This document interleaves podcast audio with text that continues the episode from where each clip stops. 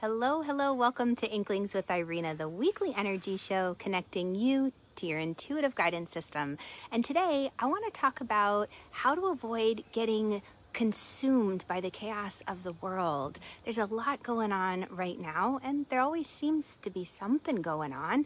And this is a topic that has come up again and again with my one on one clients this week. And I'm offering them techniques that are helping, and I want to share that with you too, just in case you're at that point where anxiety and worry and fear and feeling for other people is consuming you.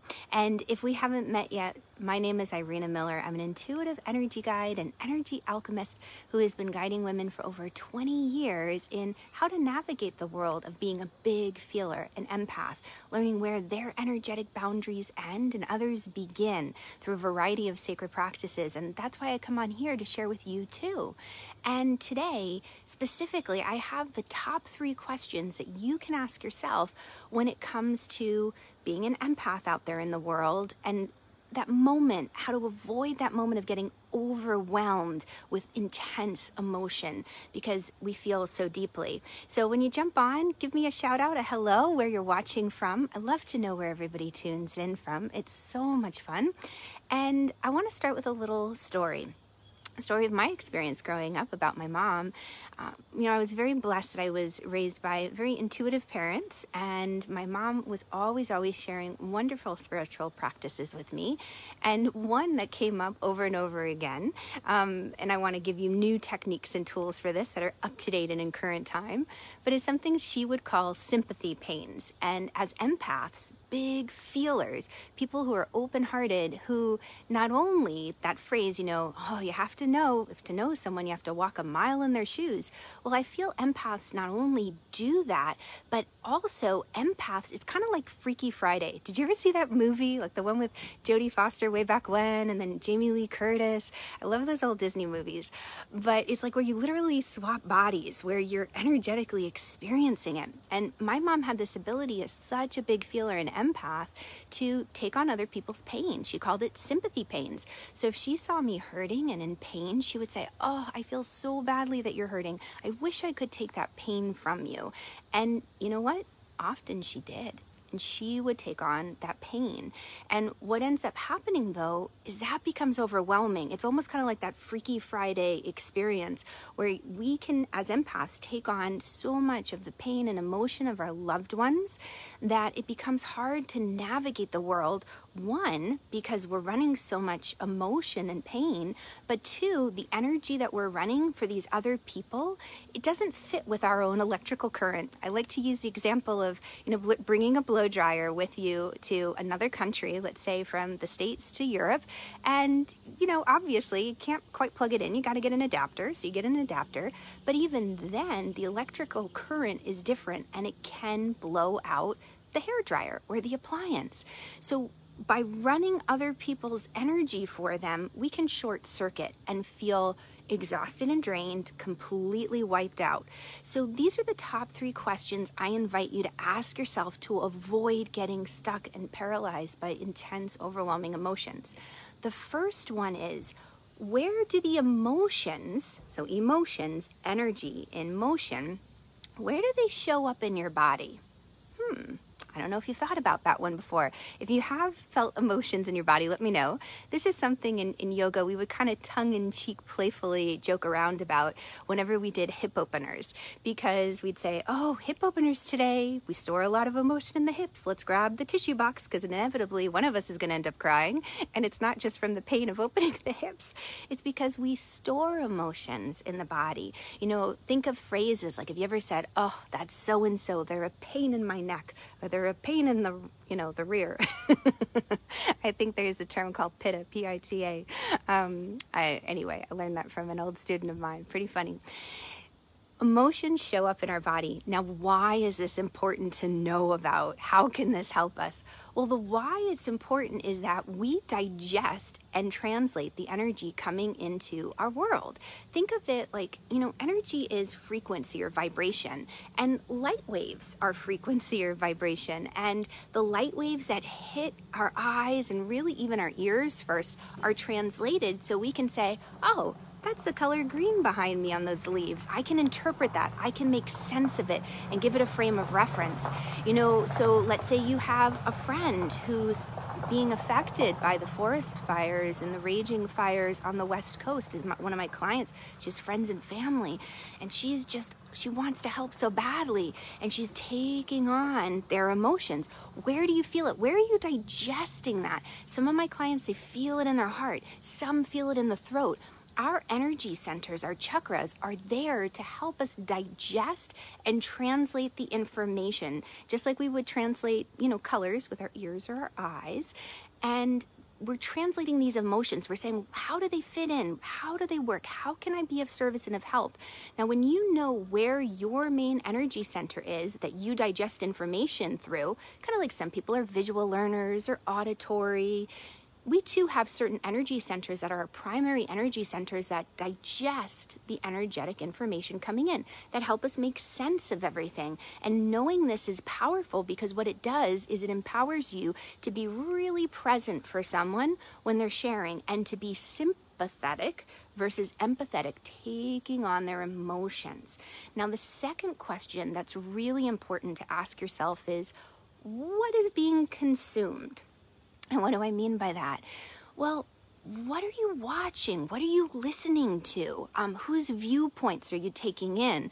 One of my clients who was hit pretty intensely this week and very much stuck in that overwhelm of intense emotions She's been watching a lot of news reports. She's been talking with friends and family, trying to coordinate and help them find safe places to stay because their homes are in danger. And some of her friends have lost their homes and lost everything. And she's trying to help, but she's thousands of miles away from them right now. So she's doing her best. But what happens is when you know what you're consuming, you can be better prepared to receive the information and the energy. So here's what I mean by that and why it's important is that when we are consuming information, we want to make sure that we're grounded. So it's not like the old out of date energy light worker paradigm of taking on everybody's pain like a sin eater and having sympathy pains. It's being able to be grounded and hold space for them so that you can listen with an open heart, but not open to the point where you're taking it all on. You're listening and you're holding space for them to share when you do that, when you know what's being consumed, you have the ability to take action and not have it overwhelm your being. And then the final thing, the final question that's very important to ask yourself, and all of a sudden I've blanked on what I wanted to say. Holy cannoli. What was my final question? I knew I should have written it down because there are so many questions to ask, and I wanted to do the top three. Let's see if the angels can bring it back to me. Ah. Hmm. Ah, yes. Thank you so much. What are you doing to feed your spirit? Ah. Now, see what I did right there was a moment in time because I'm I'm getting tuned in and and um, excited about this. Is that we can get lost in the energy of a moment, but if we know how to quiet our mind and open our heart, we can hear the guidance. So, like just there where the thought had left my mind, I paused, I tuned in, and I heard, feed your spirit. Because here's the thing in order to really be present, to help others, we need to be energetically charged. We need to be able to feed our spirit. So, like, my car is dead right now. We haven't been able to jump it six ways to Sunday. It's been dead for like a week. And anyway, that's a whole other story. But we're charging this battery pack, and it's taking, you know, bit, good amount of time before the energy back pack can be charged enough to jump my car. If it doesn't have enough juice in it, it's not going to be able to help my dead car to bring it back to life. So, same thing with light workers and empaths and any human being that walks the face of the earth. It's important to take time to charge your en- energy pack, so to speak, so that you can be an inspiration to others. And we do that by feeding our spirit. That's how I call it, or feeding your heart. And what does that look like? What does that mean? It means you do things that light you up, that bring you joy and peace even in the midst of chaos, we find something like a um, humor to laugh, or we find colors to brighten our spirits in the darkest and drabest of days. We find music that just elevates our heart. These things feed our spirit. And when you get that lift, amazing things happen you are charged, energetically full, and you're able to go out there and make a difference. So, top three questions recap that you should, or I don't want to say should because we don't want to should on ourselves, but top three questions I invite you to ask yourself when you are looking to avoid becoming overwhelmed by intense emotions is number one, oh, holy cannoli, I don't know why my brain isn't staying on track. What was my first question? Does anybody, anybody remember? I think I've got to rewind and go back and look thinking of a whole bunch of different things. But let's see. Let's see if I can tune in and find my first question again. There were so many things that I wanted to say here. Hmm. All right. Well, I won't worry about it. It'll come soon. Let me know how you're doing right now. I'd love to know what's up with you. If you're looking for a way to really find that peace and that calm and to be grounded and to, yes, thank you to know where the emotions are showing up in your body. That was the first question. Where are they showing up? How are you digesting the information? You know, how are you feeding your spirit? And what are you consuming right now? What are you taking in? It's important to know these things because we want to be in the world but not of it. We want to be there to support our friends and family and loved ones. But if we do it in such a way that we're not grounded and we're just completely energetically in this vulnerable state, we'll end up drained. Now, that was an old paradigm of taking on other people's energy and running it as if it were our own to help.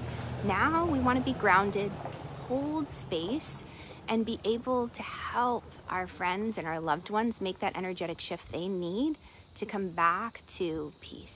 So thank you so much for being here and thank you for being a part of this journey. I would love to have you come join the group and continue the conversation. Just simply click my little energy bot above and my energy bot will help you out. I also have a wonderful meditation offered there. Really, it's an energy clearing or a visualization so that if you have been taking on a lot of junk, that will help. All right, I'll catch you all on the flip side. Mwah. Bye, guys.